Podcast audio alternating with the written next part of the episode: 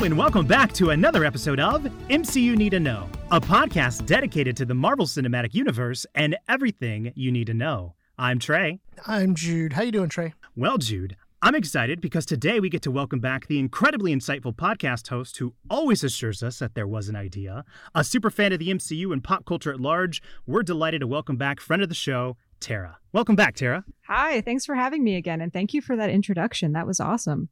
Yeah, of course. Thank you for joining us. Yeah, it's it's always a blast to collaborate with you guys. And the most recent time that we've done that, it was on my show talking about WandaVision. So I'm really excited to be here again on your show and talking about the Falcon and the Winter Soldier. Now, okay, this is a little bit of a change for you, format wise, because this is the first time I think you've recorded same day. Is that correct? Yes, it is. Yeah. Well, thank you for joining us and for the quick turnaround. I'm sure that any insights aren't going to be any less in the quick turnaround. Well, thank you for that vote of confidence. I'm really excited about it. Well, so I heard the I kind of heard the hesitation in your voice. It was like, oh no. no, I'm really excited about it. And yeah, usually I, I spend the time marinating over my thoughts for a couple of days. And that started out of the necessity of scheduling with different guests who may not have been available until, okay, let's say a new episode of whatever it is we're watching is on Friday. Maybe my guest is not available until Sunday, Monday, Tuesday, even. So I had that time to think about it.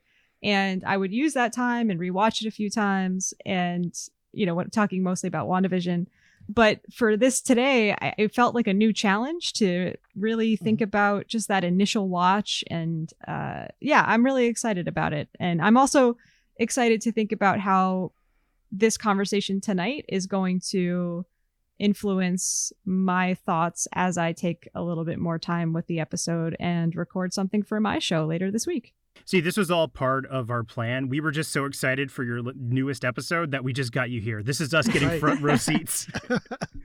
Which, of course, uh, the show that you're talking about is There Was an Idea, a Marvel Cinematic Universe podcast. Um, you know, available on most podcast platforms.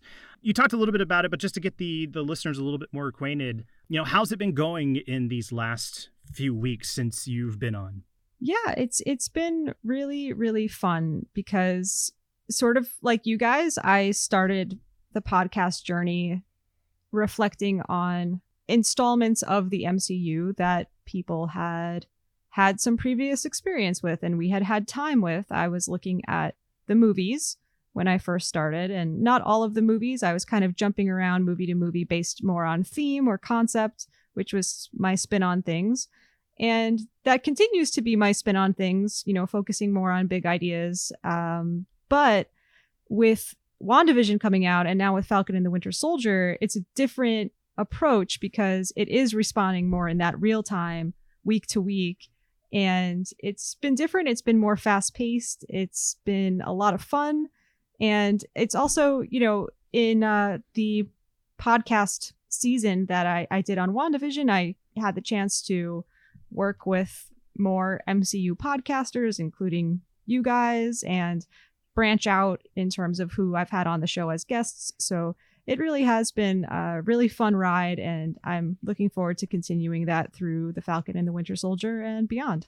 Yeah. So I guess, wow, since we last talked, Black Widow is coming to Disney Plus. Yeah. I'm really excited. Are you going to go to the theater anyways?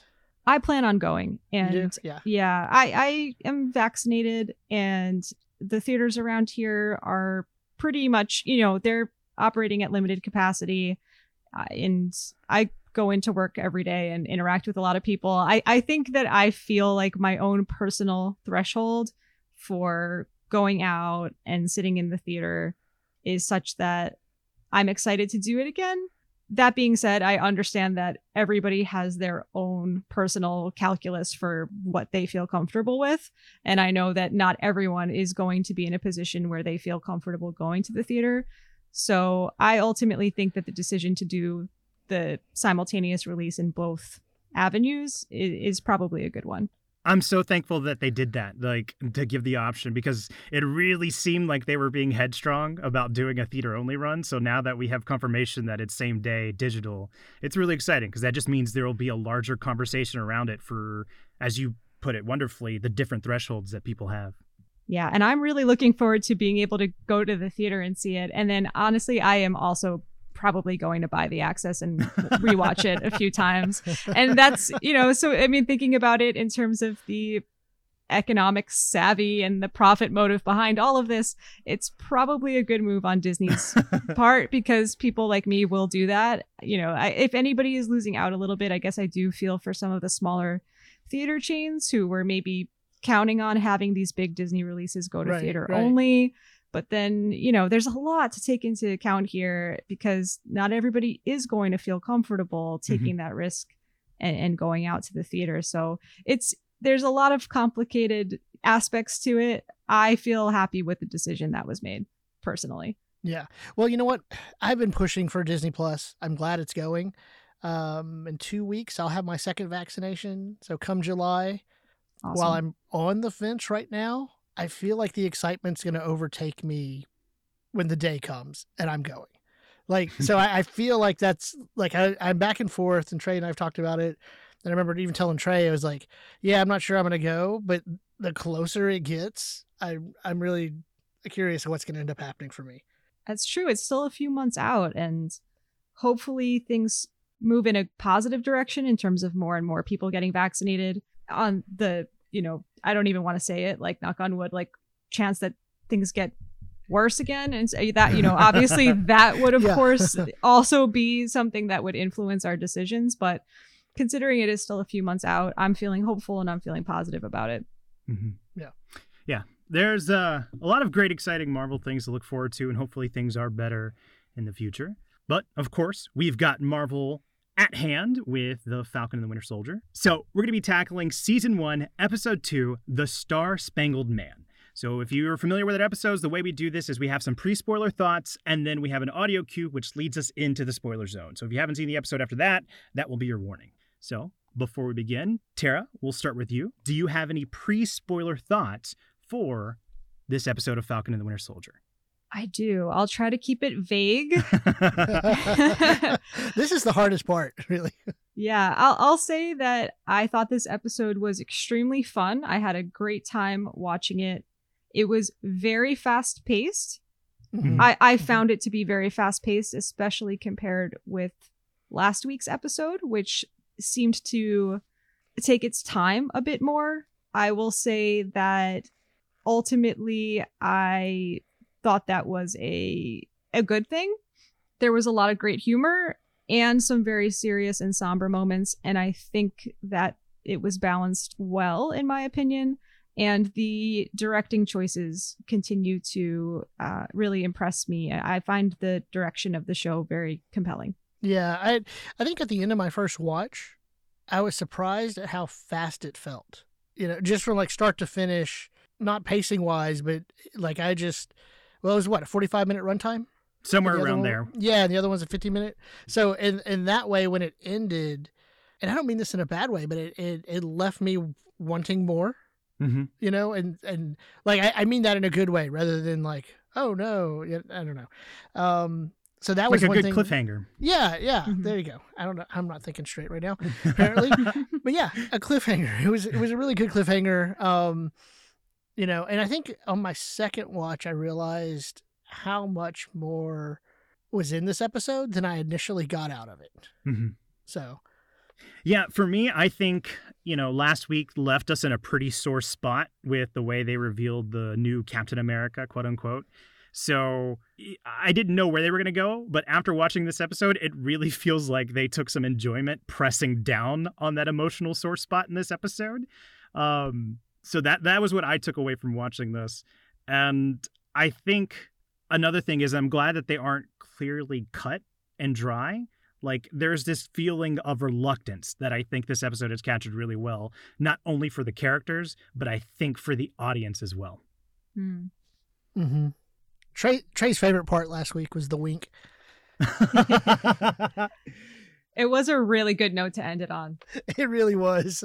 so this has been a discussion, and this is last week's episode, so we don't need to get into the spoiler zone yet. But there was a discussion in our Discord about how uh, you know we had people that were sharing memes about how bad this new Captain America is, and I found it funny that everybody pretty much universally hates this person and up until this episode has not said a single word which had us fixating on the wink It was it was a great introduction.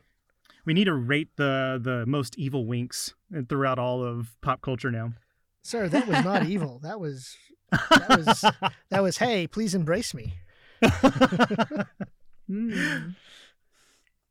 well for fear of getting too into spoilers let's go ahead and get into the spoiler zone so we can discuss more winks with this character I was I was holding my tongue because I felt like everything I was gonna say was gonna yeah. Perfect. All right. So, like we said, you'll hear the audio cue, and on the other side, we'll be in the spo- full spoiler zone. See you on the other side. All right, we're here. I'm I'm very curious. Were you holding your tongue back on the, the winks now, Tara? Well, because I thought the wink was kind of nefarious at the end of the previous episode, Thank and then you.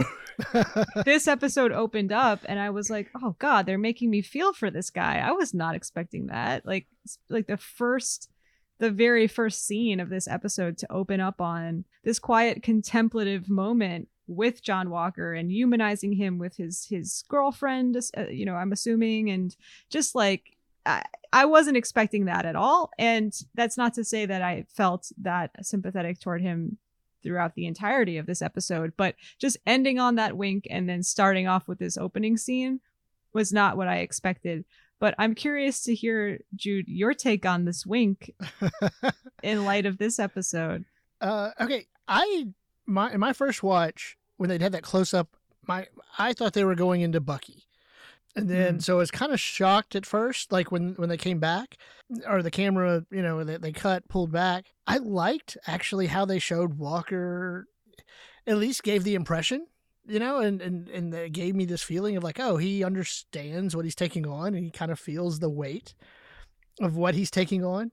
Um, I do like the cliches they used of this the glory days being football, and I just kind of, you know, even my notes, kind of giggled at that.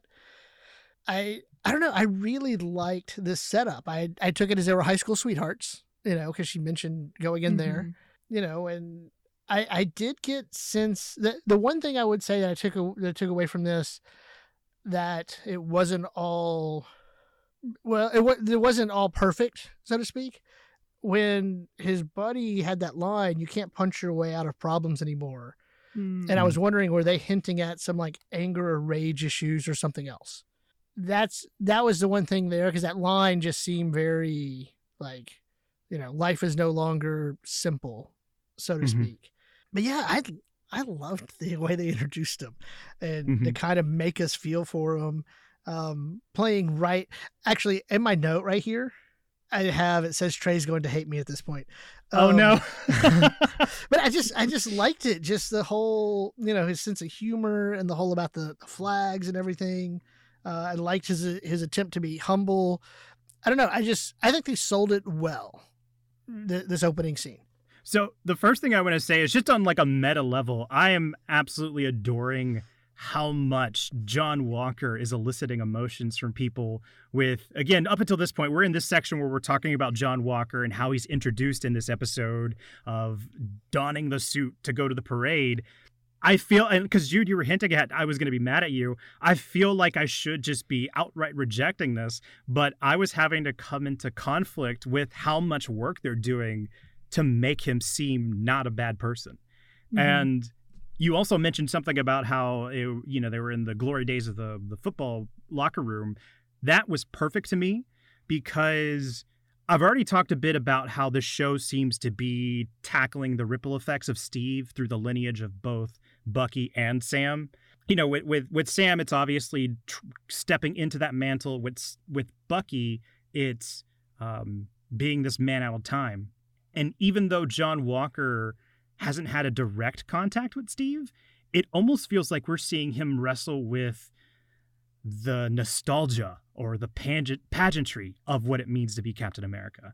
Um, you know, when he was kind of like reminiscing and removing the lo- the the tag off his locker, I couldn't help but think of that line in the Avengers from Coulson where he says something along the lines of "People need a little old fashioned."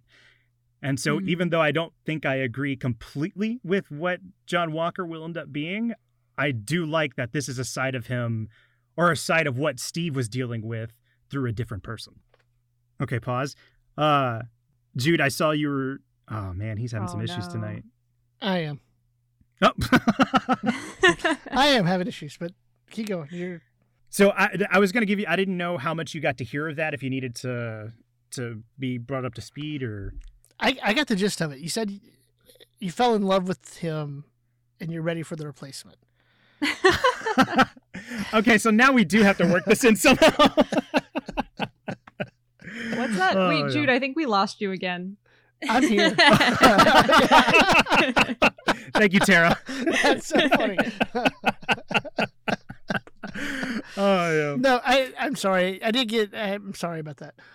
No, you're totally fine. Yeah. But uh, just just to wrap up my point, um, you know, i- it's an interesting facet because John even has the line where he says like, you know, I've done so many handshakes and and you know interviews and stuff like that. I didn't know this was going to be part of the job. Uh, that's something we saw Steve wrestle with in the first Captain America movie, yeah. and uh, I like that we're kind of revisiting it here. Mhm. Yeah, and and what better way to make the audience invite the audience to remember Steve's origins than to have the Star Spangled Man song playing Mhm. and I, I don't know how how you both felt about it but just the music alone and the way that it played over the marvel title card it had me feeling that my i guess my own nostalgia for steve rogers and captain america and the first avenger movie and it made me feel good and and like i am now Mhm. more receptive to this person who i'm seeing on the screen because it's recalling all of these emotions for me just through this Mhm. use of the music and that nostalgia A- and then i'll show i'll show my hand i suppose and say that as time went on with the john walker character throughout this episode i liked him less and less but Mhm. i think that it was highly effective for me personally to start the episode this way and to to catch me where i was not expecting to be caught in having this humanization and uh, fond feelings toward this person. But okay, so you mentioned that very quickly. We we kind of had this turn. You know, I have this note. Walker got cocky very quickly. Like when he got Bucky out of prison, just how'd you do this? And he kind of gets this big smile and points to himself. But even like visually, like he goes from clean cut to like grows this scruff, you know, and then is like, you need to stay out of my way. And that was really weird for me because I didn't it just seemed like too quick of a for as much work as they did on trying to make him likable it was too fast of a switch the other way You know, I'm glad you brought that up because I'm not even sure I I picked up on that, but now I want to go back and see. But what what it makes me feel is in that beginning scene we see so much of him saying the right things because it's an interview. Like he's playing the part, but mm-hmm. I think that's all it could ever be is playing the part because we see quickly that the the cracks in the facade of he isn't embodying it. He's just playing the role. And I think that fits into another thing that I was feeling of yes, it showed us all these um, sympathetic looks at at not only John Walker but the people in his life, and it felt like looking into an alternate universe of these heroes. But the, the best way that I can describe it, you know how the heroes that we know in all the previous movies never refer to themselves by their superhero names, or very rarely mm-hmm.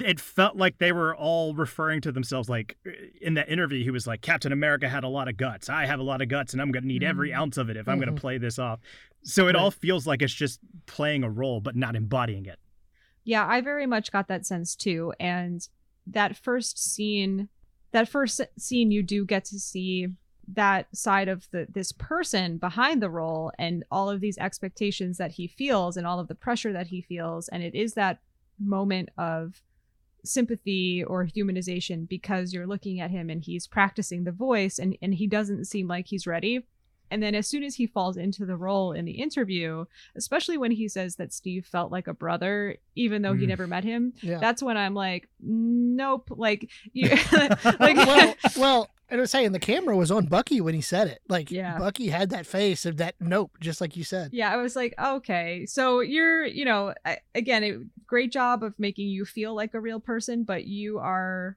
you're playing this role with such a, it is a role. It's inauthentic and that's what's that is what makes you different and that is what makes mm-hmm. you not worthy in my eyes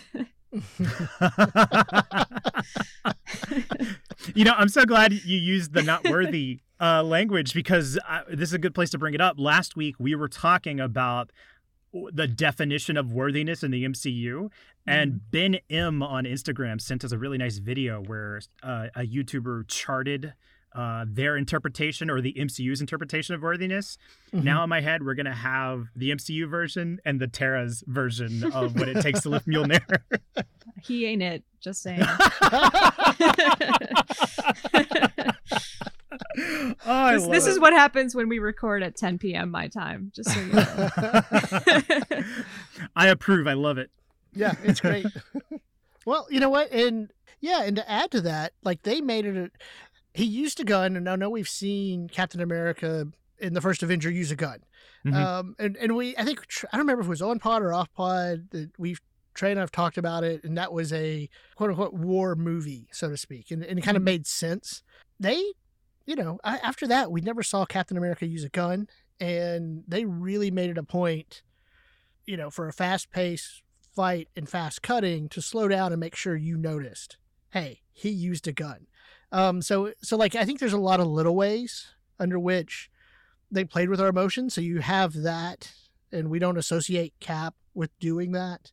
You know, Walker looked very reasonable, and I thought Sam and Buck look or Bucky looked childish and the that whole when they were walking down the road. Mm-hmm. Um, and it's so and, and, it, and it's kind of conflicting because again, you're we're with Sam and Bucky, but they again they looked kind of childish there, and so uh, to add to why I thought it was a weird switch at the end, um, mm. or just too quickly. But yeah, um, hundred percent right, Tara.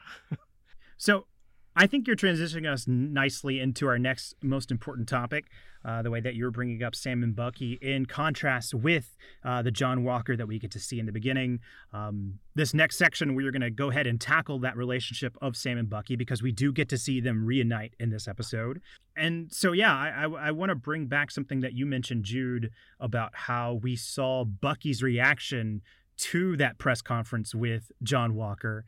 And I thought that was a really smart move because I think on some level, you would think you would want to be with Sam when he sees that other person giving the interview as Captain America. But because we are the audience and trying to find a place to engage with, I think there is some level of frustration, at least on my part, I'll speak for me, of Sam f- giving up the shield. Getting to connect with Bucky, who's also having that same frustration, I thought was a brilliant move to transition us into the opposite side of this struggle we're seeing. Mm-hmm. Yeah, Bucky Bucky very much feels like the audience in that moment. Mm-hmm. So, something that occurred to me, and I, in the second watch, there's a, I, I, I noticed a lot more the second time, my second watch and stuff, and and so off of some of the dialogue, and I don't know where to put it. Is Sam's version of is, I got the sense of, of Sam turning down the field, turning down the shield, was his version of like kneeling for the national anthem. I so this is actually jumping ahead. I'll, I'll go out on this limb where we get introduced to this character by the name of Isaiah, and we learn that he is he was somebody that was given super soldier serum, I believe, back in the 50s.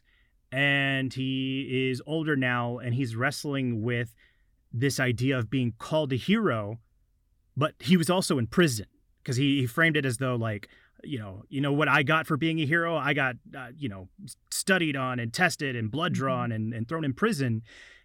And so we see Sam's visceral visceral reaction to that whenever they're walking outside of Isaiah's house.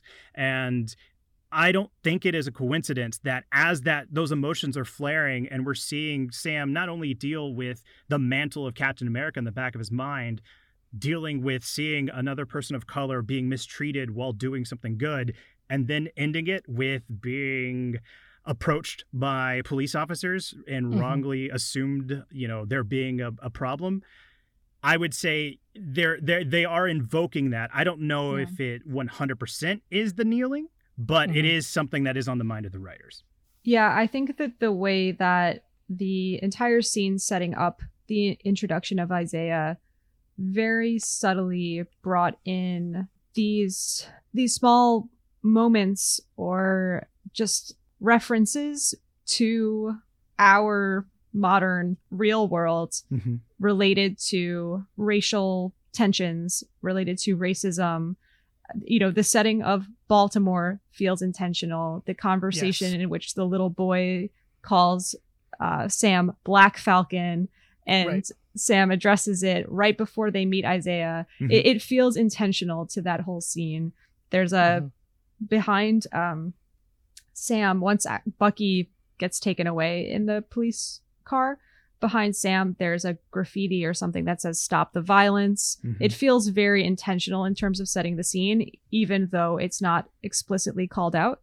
Yeah, Yeah. and I, I think by the way you say it's not explicitly called out. One, I think there is equal parts a delicate way of bringing that in uh, without trivializing it, because that's super important. Because these are important, dis- important conversations that we've had, you know, all throughout the year.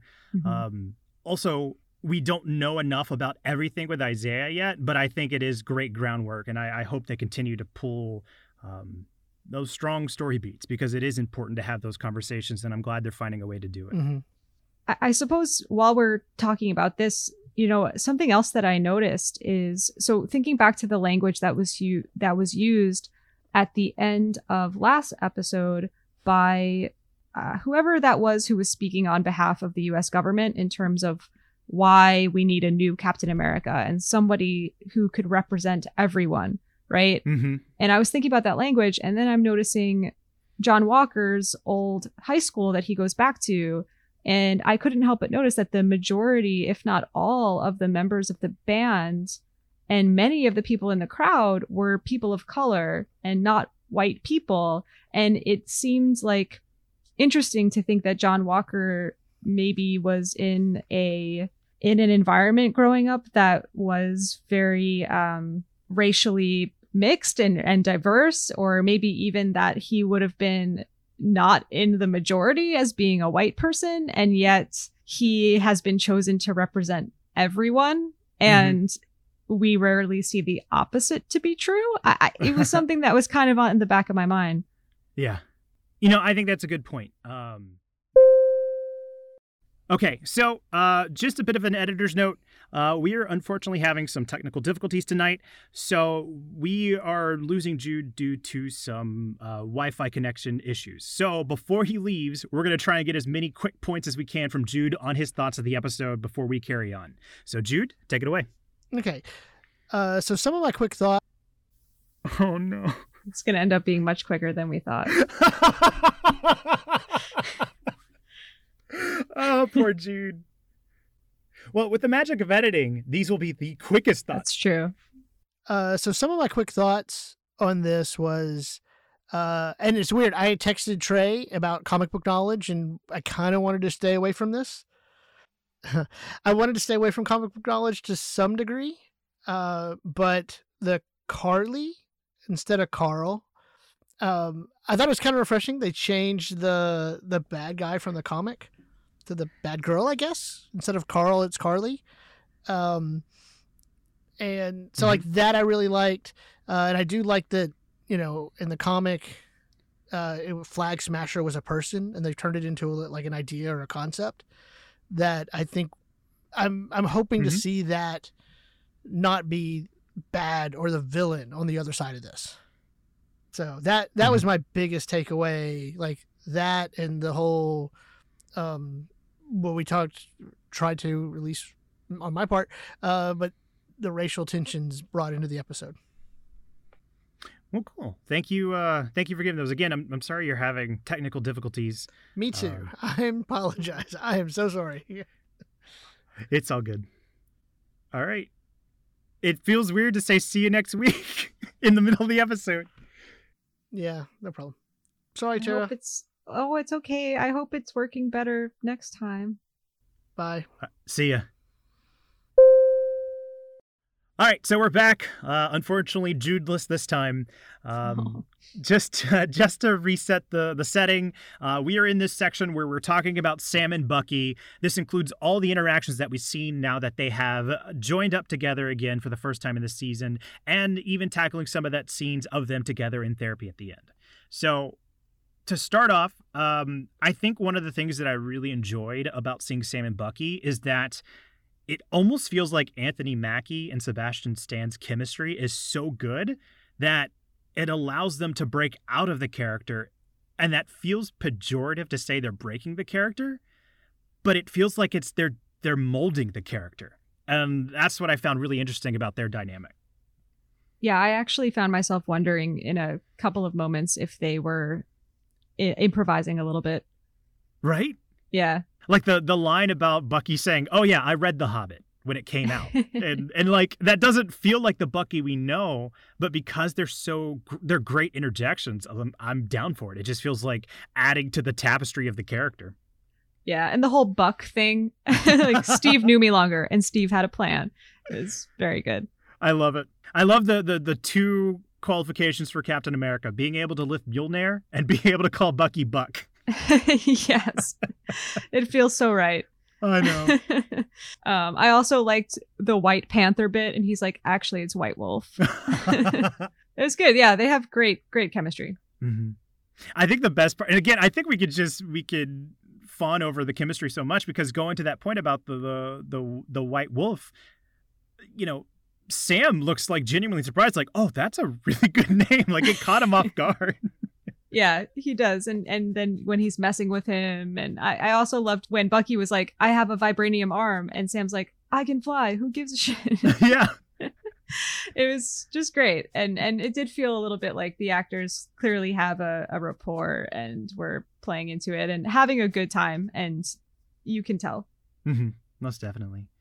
I think a, another thing that i enjoyed about seeing their dynamic together is much like a, both of these Disney Plus shows have done so well, is it's given us more of a context of the smaller scale side of the MCU. Mm-hmm. And so specifically, uh, Sam has the line of, you know, it's the big three, the big three androids, aliens, and wizards. It feels playfully reductive, mm-hmm. but in a way that I think is is realistic to some of these closer to human side of the MCU. Because of course, you know, Sam has got the flight with the the mechanical wings, but no super serum. Um, Bucky does have the super serum, but in contrast to people like Doctor Strange or you know all these other fantastical sides, it's more human level to me. So I like that that glimpse that we got as well. Yeah, for sure. I mean, we're coming off of a show like WandaVision, where mm-hmm. we have this all powerful witch and we have this android. You know, it's they do feel much more grounded in reality, even though we just saw Bucky jump out of a plane with no parachute and he's fine. it still feels a bit more, a bit more human. Mm-hmm. That's got to be Marvel being aware of the jumping out of the plane with no shoot, shoot trope, right? Like having Bucky just go and land unceremoniously. Yeah, I, I think it was very intentional. Mm-hmm. I think another section to really zone in on here with Bucky and Sam is, of course, we have a bunch of events that take place uh, with the fight in Munich, and then um, you know we already talked about the Isaiah uh, visit that they had, mm-hmm. but this all culminates to a moment where Sam and Bucky find themselves again with a therapist, and they are forced to reconcile their problems. Did you have any feelings about the way that that therapy session played out? Yeah, I thought it was a great scene. I I love that they enter the scene in a very antagonistic place and I I also love that a lot of their back and forth is this banter. It's this humorous type of thing. And clearly there's this tension between the two of them. But up to a little bit before this point in the episode, it, it seemed still like mostly lighthearted. Mm-hmm. But it really got to Sam that Bucky hadn't said anything about Isaiah. And I think that it was that scene previously where Sam, you can tell there's something to Anthony Mackie's acting when he goes from that lighthearted playfulness to all of a sudden very serious. And you can tell that it was weighing on his character. And a lot has obviously been weighing on Bucky as well. So I like where this therapist's session starts off with more of the leaning into the humor and the banter, but ends up somewhere that is more emotional and really does kind of reveal where each of them is at. And they do confront it together. And of course, you know, Sam is there saying, okay, after this, we never have to see each other again. And Mhm. that's how you know that they are absolutely going to come out of this like stronger friends and they Mhm. absolutely will see each other again uh, when this is all said and done, because that's how the story is clearly going to go. They have more in common than they than they think they do, especially when she she said, do you know about the miracle question? And they're both like, absolutely not. you know, they're they're in sync. And uh, I wish he would talk less. And that's exactly what I would say. You know, um, so I thought it was it was a great scene on a lot of different levels. hmm Yeah, I, I really enjoyed what they were doing with the therapy scene in this episode because we already know that Bucky's been in therapy. And in the previous episode, we saw he had an adverse relationship to it. I think he Mhm. wants the change, but he's struggling with the methods towards that change. So, the most impressive thing to me is that of this interaction with Sam and Bucky in therapy, Bucky, I think, is the one who was more receptive to it. And I think it was a subtle nod to him slowly seeing the fruits of all that work he's been putting in because he actually opens up about what's bothering him. You know, he talks about how, like, why did you give up the shield, man? You know, maybe Steve was wrong about you. And if he's wrong about you, maybe he was wrong about me. And that felt like a raw emotion from Bucky that we've never seen before. And so I like that they gave us that glimpse in contrast to how defensive I think Sam is still at at this point because he's been deflecting this entire episode of dealing with having given the shield up and they end with Sam saying, This is something that you and Steve could never understand. Maybe I was just doing what I thought was right. Mm-hmm. And then he storms out of the room. So we definitely have more for Sam to unravel, which is good because this he is one of the main storylines in this. But it's such a great look at these two characters through the ways they react to this therapist. Yeah, absolutely. And that scene when Bucky says, if he was wrong about you, then he was wrong about me, and his voice breaks. Mm-hmm. And it's really, really powerful. And I, I don't think we've ever seen Bucky be so emotionally open as in that moment. Mm-hmm. And Sam, too, you know, he he responds at first a little bit flippantly. He's like, okay, are you done now? You know, and you Mhm. can tell that he's on the defensive. And I think him saying, you know, maybe you can never accept it, but I thought I did what I thought was right is it's some progress toward giving us a glimpse into maybe why he made the decision he did. But I I think you referenced this earlier. I do have some frustration with still not quite knowing what Sam's thoughts and feelings really are regarding why he made that decision. I, I think that there is a lot of subtle suggestions as to why he made that decision. And I know Jude alluded to that earlier. Mhm. Um, but I am kind of waiting for them to make to make something more explicit. I, I don't know. How do you feel about that? I'm so glad you brought that up because in episode one, the therapist mentions, oh, t- she mentions to Bucky, oh, you've got a lot of unanswered texts from Sam. Yeah. So Sam was clearly trying to reach out to him. Maybe this is me reaching, but it could be wanting to talk about what he was dealing with with the shield, and Bucky wasn't there. Mm. So there are hints to there being more of hopefully getting to see where he was at before giving it up. yeah, that's a good point. And you, you, because you even mentioned it in, in your episode that you did on the first one of that contemplative feeling that they gave us before launching into the action. Right. It's so easy to forget that moment because everything is such a big spectacle, but it's, I hope that they're not teeing that up and we don't get to go back and see where he exactly was in his mental state before deciding to give it back to the museum. Yeah, absolutely. And I, I think there's something to be said for shows that subtly give us these glimpses into where our characters are at and trust the audience to be able to read into line delivery and the the camera angles and the expressions on the actors' faces. And it, that has all been so strong with this show, even in just these two episodes. Mhm. That being said, I think since we have heard Bucky articulate more of exactly how he's feeling, I would like to also get that from Sam as well. Mhm. And I think we will. Oh, yeah. Because we're two episodes in in a six episode season. Yeah. hitting the halfway point next week. I'm hoping I'm hoping we'll get some time for that. Yeah, for sure. So I think that's a pretty pretty broad stroke overview of Sam and Bucky and the way that their dynamics are playing out. And the reason we took time to to profile John Walker and Sam and Bucky is so that we could get to this point where we have labeled our most important topic reluctant teamwork. so this covers, you know, when they were in Munich, Germany, where they were fighting against the Flag Smashers, and their interactions that they had outside uh, the prison or the jail in the end of the episode. So I'll I'll just go ahead and say John Walker and his buddy Hoskins joining in the fight with the Flag Smashers that we saw in the trailer was legitimately surprising for me. I did not see that coming at all.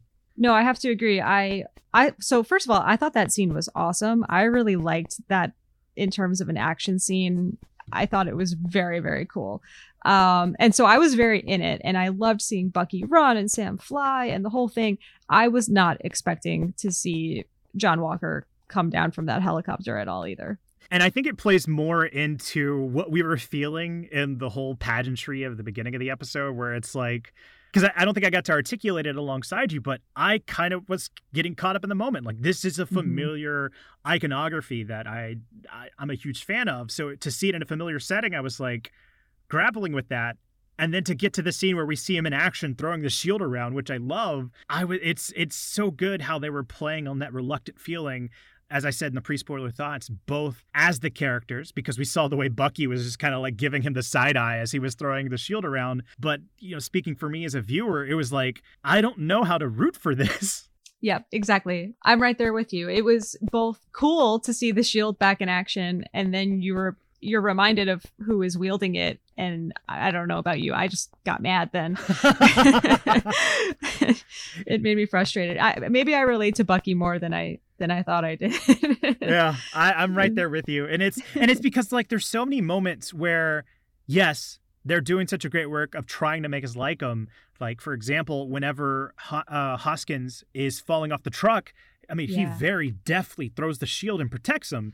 And that so cool it plays more into that like this bizarro look into an alternate universe where like you would ordinarily be rooting for these people but there's just something that feels slightly off which i think jude alluded to when he was talking about the way john walker used his pistol uh, in this right. fight yeah it's that almost uh, uncanny valley feeling of there it's it's just familiar enough to what feels like it should be real uh-huh.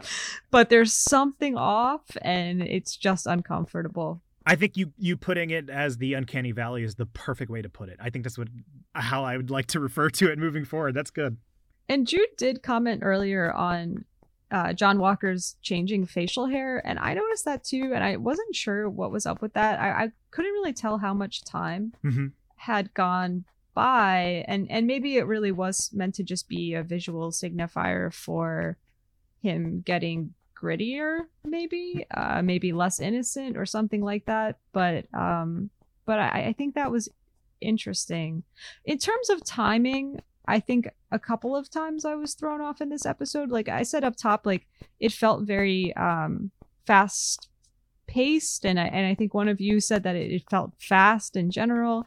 And that was one of the things I was wondering about in terms of Bucky showing up too to confront Sam. Like how much time has gone by? Uh-huh. Not that it's super important but it is just something that I I was wondering about.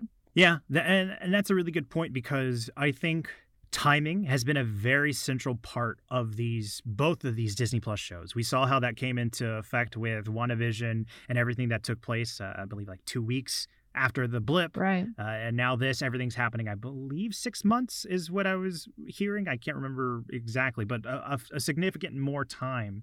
Um, yeah.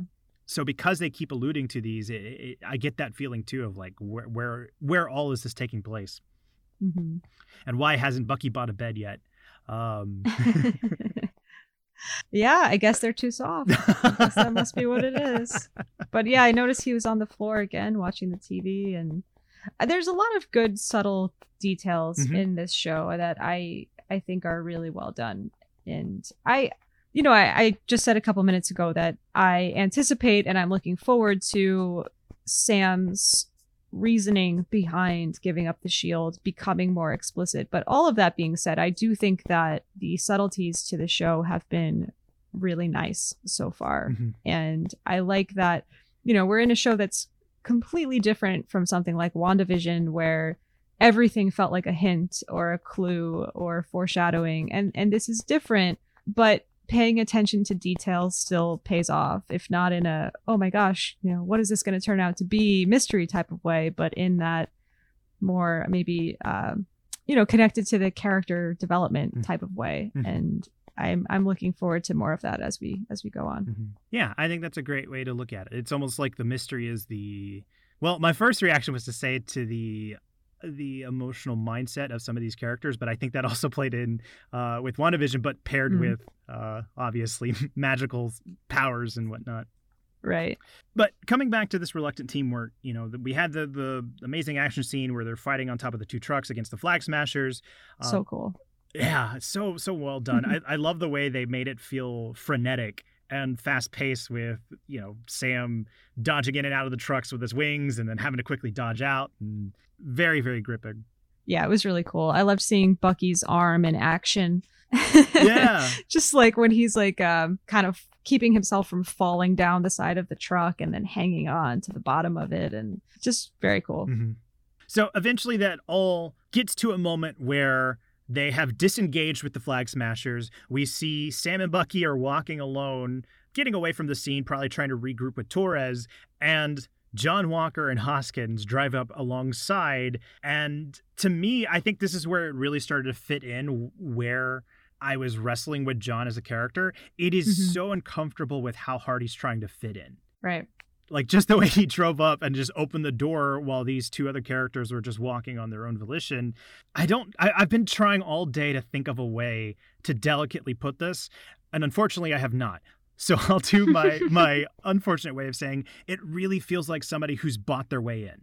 Even though i, Yeah. I don't think john walker has done that it just that's the feeling of like someone who didn't earn that buying their way into a position of that power. I completely agree. And the way that he even says i've done the work mm-hmm. okay? Right? Like like he's trying like he's trying to prove hey i i earned this. I deserve this. I've done the work that was necessary. And and we hear earlier in the episode that he has an impressive resume. So it's not that it's entirely like he was this actor you know hired by the government to do this. However there's something to the way that he's saying that type of line and there, there's something to the way he gestures to himself and says kind of the government it, it just feels very much uh, there's there's something wrong with it. There's something off about it. And like bucky says to him just because you carry the shield doesn't mean you're captain america. And and i think bucky is a lot of the audience in that moment when he says that. Mhm. You know, every interaction that I think Bucky has with John Walker, I can't help but flash back to that scene in the first uh, Captain America: The First Avenger, where Bucky and Steve are drinking right before going into a big battle, and Mhm. Bucky says something to the extent of, "No, I wouldn't follow Captain America. The guy who didn't know how to run from a fight." That's who I'm following. And that, like, every Mhm. time, it's like you can feel that moment in every word that Bucky delivers towards um, John. And to say a little bit more about what you were saying about flexing that status, you know, he's leveraging, you know, being, you know, kind of the government to, you know, basically like invade Buck, uh, invade Sam's privacy. Like he was hacking Yeah. on where they were, and he makes it like a no big deal. Where if that was Steve, that would have been such a more contemplative, like wrestling with how much power that is to do. oh my gosh exactly right like our steve would not be okay with that and you know I, I i i feel like bucky would also be right there with us saying like that's not my steve my steve would not do that you know how uh, Marvel's has such an incredible social media team that updates the hashtags with the emojis. yes I I'm gonna make this bet now. At some point, we'll see the hashtag not my cap, and it'll be the the Walker emoji. if that doesn't happen i think you should make it happen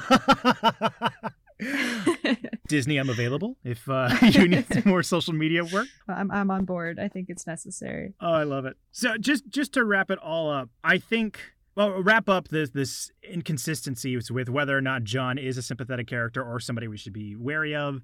I think even at the core of who he is, it's it's plain to see this guy is just outright insensitive. Um, hmm the way that he tries to plead to Sam to join him by calling him Cap's wingman is incredibly Yes. disrespectful.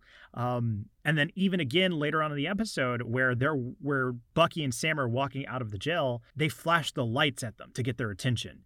And given as much as they've been invoking with those racial tensions and how we've seen for people of color, the experience with the police force is incredibly different. It's just so tone deaf to any situation that John Walker walks into. Yeah, I'm really glad you brought that up because it felt so intentional in that moment on on the part of the people writing this show to have the character do that when we had just a few scenes earlier seen the interaction between law enforcement and Sam and Bucky in which Sam is clearly profiled and not being treated with the same respect that is being afforded to Bucky before they realize that they're Avengers. And then the irony is that Bucky is the one with a warrant out for his arrest. Mhm.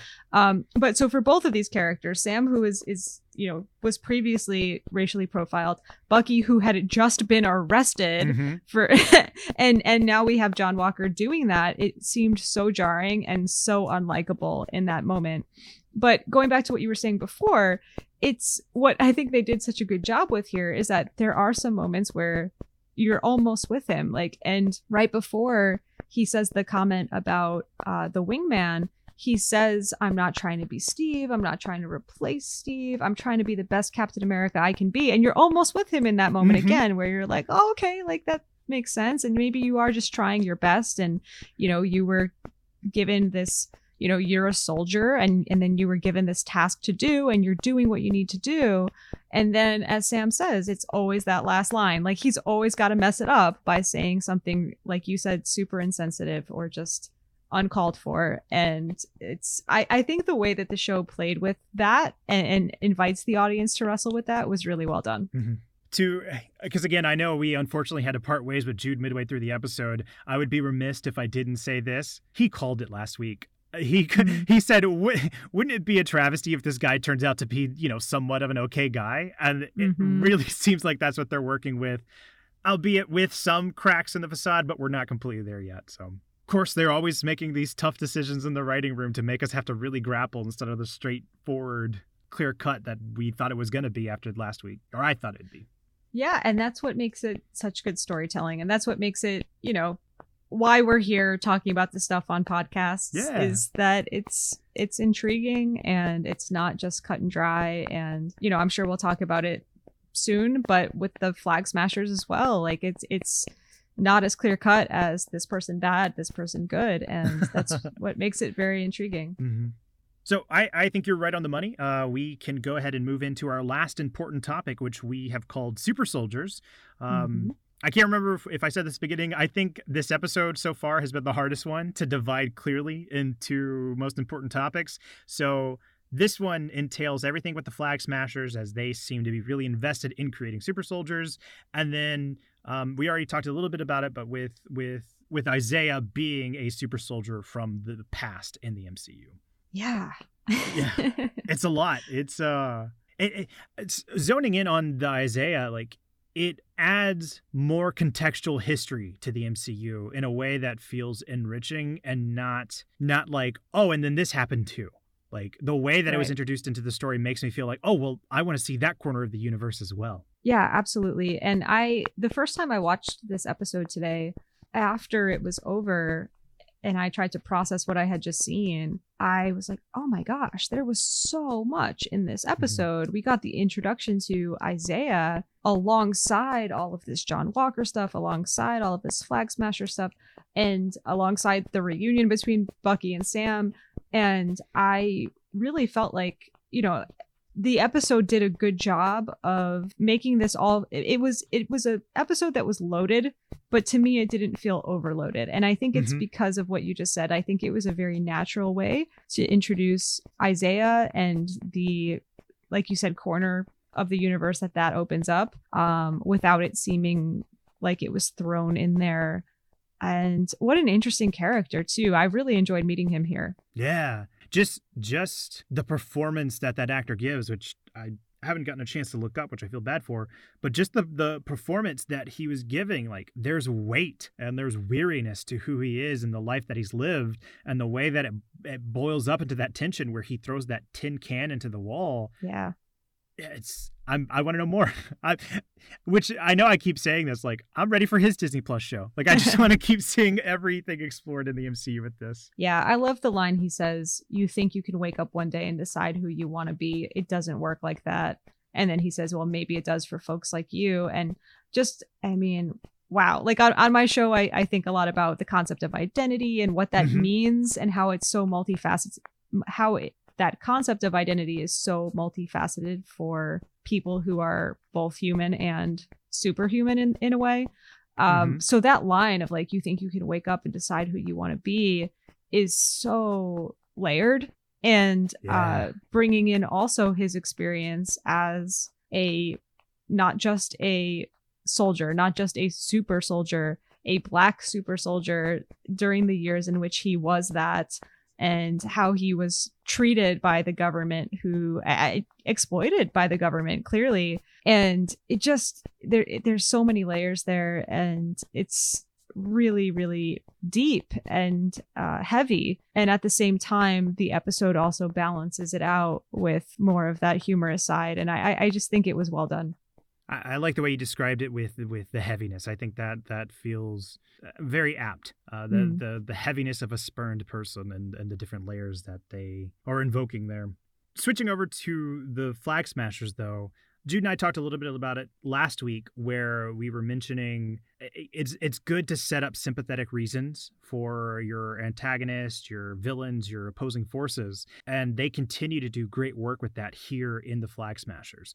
Because on paper, this idea of unity and and and making things better for people isn't a villainous role, but clearly the the means at which these flag smashers are going through by stealing equipment and and and um, resources isn't exactly the best way to go about it. But getting to see that interaction where they made it to the homes of the people that were creating a refugee for them, um, I think again it continues to show that this isn't just antagonist. There is a real movement behind these people who feel like things are better before the blip and they don't want to see the people in power before it come back into power like things used to be. Yeah, I think it's so fascinating. I think it's so strangely unintentionally timely with our own world right now. I mean, seeing vaccines and, and just like mm-hmm. seeing, you know, prompting this idea of vaccine distribution and uh, maybe some of the ethics behind that, and uh, prompting this idea of, hey, we've had this world changing event. And is that world changing an event an opportunity to maybe change some of the systems that were in place that weren't working so well?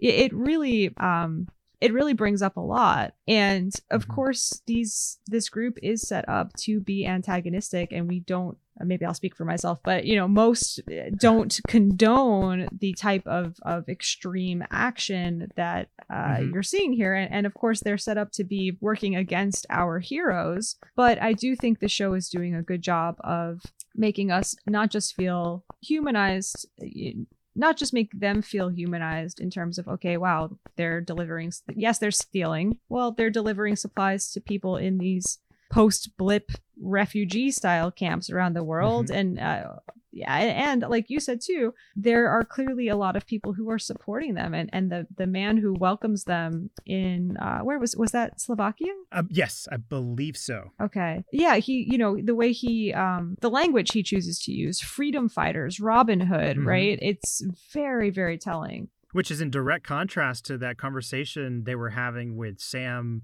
bucky john and um the first word that's coming to mind is Battlestar, which is not the way I think he the first impression. Yeah. But they were having that that conversation about how you know violent uprisings usually aren't good for you know dis- dispersing resources, and and Sam says like, "Oh yeah, that seems like a line that comes from the people who have all the resources." Yep. So right there, you're seeing that contrast of the way they're describing him as freedom fighters, and then you know violent uprisings yeah. on the yeah, other side. Absolutely. Hoskins, by the way, yes, that was Lemar the name I was Hoskins, looking for. Yes. well, I got. when when he says Battlestar, and that's the moment where Bucky's like, "I need out of this truck." Like, he, Stop yeah, the car. he has had enough. He does not want to hear Battlestar. I I do like how Bucky is kind of like a curmudgeonly old man. uh-huh. Well, that's what like, when you were describing that. That was the first thing that came to mind was like a, a picture of a, an older person saying, "Get off my lawn!" Like having somebody refer to Battlestar. themselves Now I've heard it all. oh, I love it.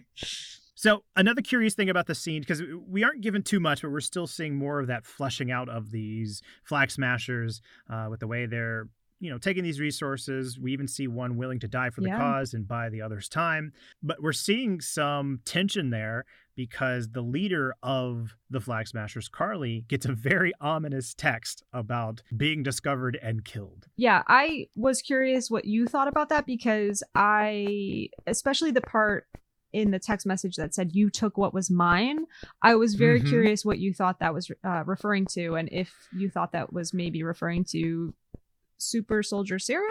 So yes, I think it's definitely about the super soldier Okay. serum because I think it caught everybody off guard that they were super Right. soldiers. This other part I struggle with. One from being snake bitten from all the theorizing in WandaVision. True.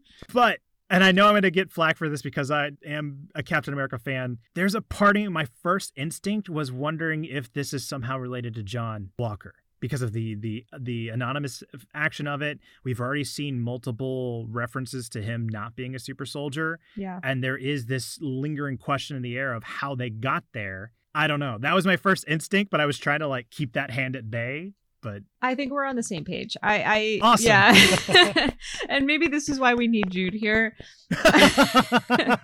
because I I had a similar thought that Mhm. it could be it could be him. So I guess we'll see. I guess we'll see. Well, and and uh, go back to when they were in Munich, and I think Sam asked him, was like, "How did you track them?" And they were like, "Oh, we didn't track them. We tracked you. Mhm. Uh, you're Red Wing." And the line that they give is that, "Oh, it's government property. It's not really hacking." I I, I feel like, and this is where my limits of technical know-how is going to be very thin, but. I feel like they put in that line with Torres where he talked about how many different IP addresses were being sent off from Red Wing uh, Uh, giving the impression that it's not easily hackable so or, or easily traceable even from an official arm of the government that they couldn't do it so it, it just felt like something was off that that was their answer I think that's a really interesting connection, and I'm not just saying that because it kind of supports my theory, but but I no, I think that's a really good observation. I hadn't thought of that.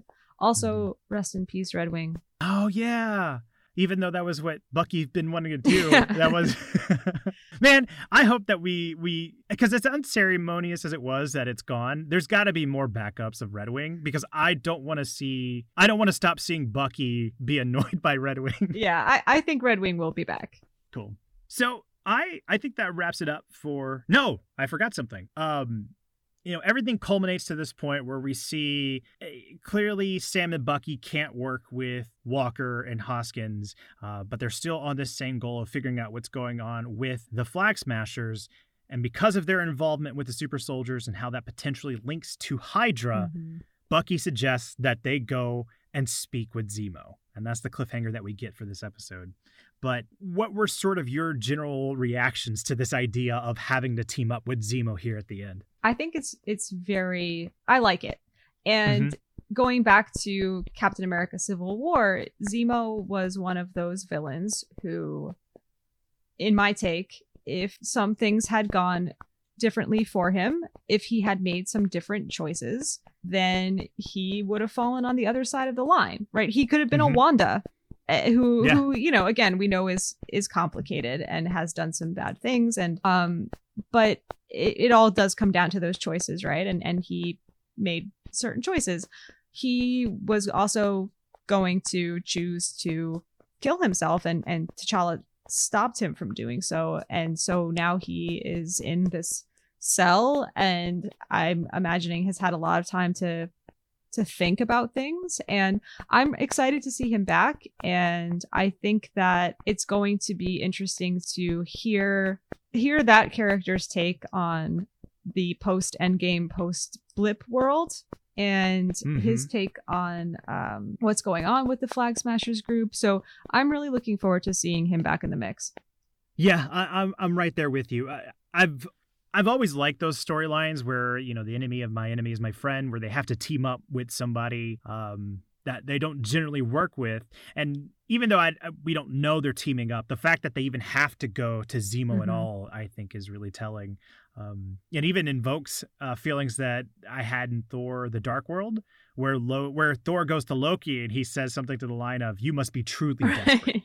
and so like i like that that's what that's that feeling i had there but yeah speaking more to to what you were saying about getting zemo's perspective on everything that's happened um, a few weeks ago jude and i got to guest on mc mm-hmm. rewind and we were giving some predictions on the way we thought zemo got out well, clearly now we see that, you know, he's still not out yet, but the heart of what my prediction was was wanting to see how he mixes with this sort of anti superhero ideology that's brewing. And I think it's it's prime to see, you know, being locked in his his cell, already distrusting of superheroes, and then seeing what their actions have caused. I can only imagine what he's gonna have to say once we get to see him next episode. Yeah, I think that I think so far the show has been falling in an interesting place regarding that conversation around the anti superhero sentiment, and we we saw that come up in WandaVision. And what we're seeing in this show so far is interesting because clearly being an Avenger has some like there's some clout that comes with it. You know, the police officers in this episode, once they hear, oh, these are Avengers, they back off. The the loan officer in the previous episode had that excitement about, you know, meeting mm-hmm. event an Avenger. Um, and we also see a lot of positive reception to this new quote unquote Captain America, at least from the people from his hometown. So I've been curious about that too, because we see that there is a lot of positive, but the, the positive seems almost very inauthentic.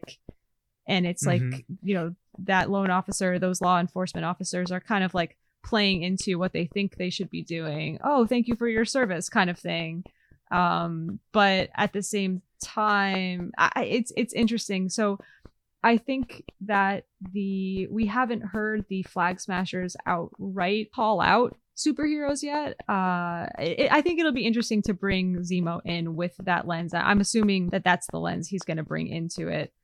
So mm-hmm. yeah it's, it's going to be it's going to be cool to see. I'm looking forward to having him back here. Yeah me too well, now that wraps it up for that last important topic, which leaves us on our stray thoughts section. Uh, so, Tara, do you have any stray thoughts? Wow, you know, I think we covered a lot of it. I want to say that I really liked the line, uh, "Thanks, Doc, for making it weird." um, and in movies and TV shows, people call doctor's doc way more often than in real life. Yeah. but it was still a great line. Mm-hmm. Um other stray thoughts. Yeah, I don't I don't know if I have any. I think we mostly got to the the big things that have been on my mind. So, I think the only one that I have that we didn't get to um well we we talked about it but I don't think we really got to to explore what I wanted to say. Um, at the very beginning, when Hoskins is talking to John, he tells him, you know, you can't just punch your way out of problems mm-hmm. anymore. I like that line, not only because of what Jude was hinting at earlier, where it was maybe there's some sort of anger issues or, or something there with John that we don't know yet, but sticking with the in text universe of the MCU, the last time I think we saw that line used was Natasha talking to Steve right before the battle at the airport where she's like, you can't just punch your way out of this oh, one, wow. Steve. And so I like, maybe intentional, maybe not, maybe I'm stretching, but I like that they were bringing those two lines together. Yeah, I hadn't noticed that. Cool connection. Yeah. So that that's it for straight thoughts. We pretty much covered all of it in the other topics. So that leaves us with predictions for episode three. So Tara, do you have any of those? Yeah, I I think that Bucky and Sam might end up not just so we we know that they're going to go see Zemo. I think that they may end up being the ones who get him out. Hmm. I, it's a it's a thought. Um, we'll see. I also think that Sharon will be back. I think episode three feels like a good time for her to. We we know she's going to be in the show. They've advertised it a lot, and I I think yeah. I think it feels like a good time that she'll come in. And then the other thought that I had was that if I'm gonna sound so anti John Walker on this episode, but you're in safe space. We got Jude out. It's fine. if it, if even if it wasn't in fact him who is behind this texting of you took what was mine, I think that so let's say that's not true. I think that he'll be trying to get super soldier serum after his interactions with the flag smashers. He, you know, held his own for a little bit, but he got beat and I think that he's aware of the fact that he does not have that art of him, right? He doesn't have mm-hmm. whatever it takes to be a super soldier. He's just like a really good regular soldier. So I think that um, where we are seeing that there is some goodness to him, and we're also seeing where there is potentially some um, hints at some not greatness to him either I wonder if he is going to try to get his hands on that, and if he does get his hands on it, uh, you know, as as we learn in Captain America: The First Avenger, the the serum kind of emphasizes what is already there in the person, mm-hmm. right? And I wonder if that would be something that would bring out maybe more of the negative aspects of of that character. So anyway, that's that's just some thoughts that I'm having. I don't even know if those are predictions or just uh I don't know. We'll see. That's felt like I, those are All predictions. Right. I like it. Yeah, it's specifically because I, I'm right okay. there with you. Uh, one, I think you're spot on with the the Bucky, Sam, Zemo breaking out scenario. That feels like that's primed to happen, just because of how great Marvel's been at like subverting our expectations of what we think is going to happen so far. Right. um, but but coming back to my prediction, like I'm I'm right there with you with John Walker. I think next episode, being episode three of a six episode season, things got to get set in motion. I think we'll get a definitive look at who John Walker is, uh, potentially warts and all. Mm-hmm. And you bring up a great point of the super ser- the super soldier serum amplifying all aspects of the personality. I think we've already seen a drive towards wanting that, um, and maybe some of that ego damage of being beat by somebody with super soldier mm-hmm. power. Um, yeah, I think because eh, this just came to me as uh, you and Jude were remarking on the way he became less clean shaven as the episode went on. It's almost this feeling of being disheveled, and that reminds me of uh, Blonsky from The mm. Incredible Hulk, the way that he got it almost quote unquote addicted to the power. Yeah. So maybe I feel like it could be the exact same situation for John. Very Walker. interesting.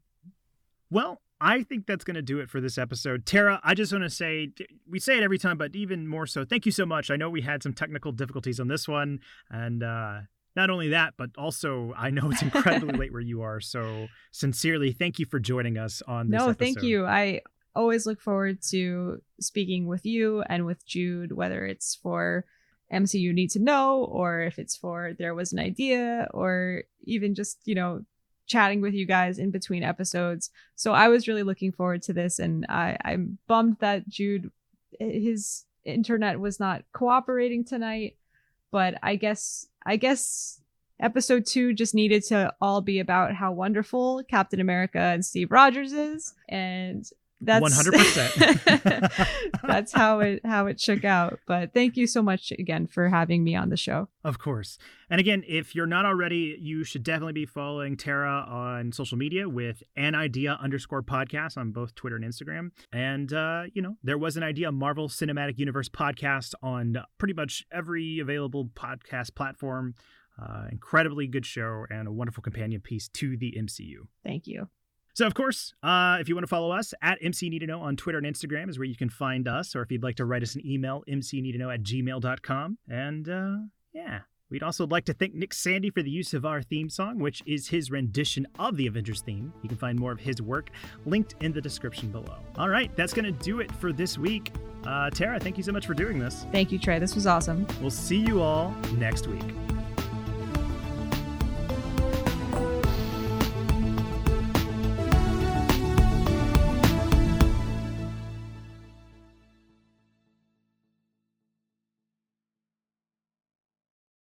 Because I, I, that was I think that was the one that was hard for me to figure out where to put it, but I, I felt like it was important to at least Trey? talk a little bit.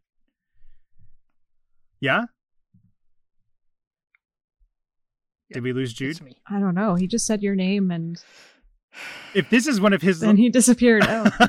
this feels like one of his elaborate "nothing is real" pranks that he always plays on me. yeah, who was that who said your name into Oh, the no. universe? Oh, don't do this to me too. I thought you were on Team Cap. You're betraying me. Well, I think he's back. Yeah, I just got I I don't know what happened. I got disconnected. I am back. I- Um, we were just talking. It was the it was the craziest thing where you just said my name in a very concerned manner, and that was it. And it was an abrupt end. well, I heard like a little digital kind of glitch or something and then silence and then I was like, okay, so I'm I dropped off. Um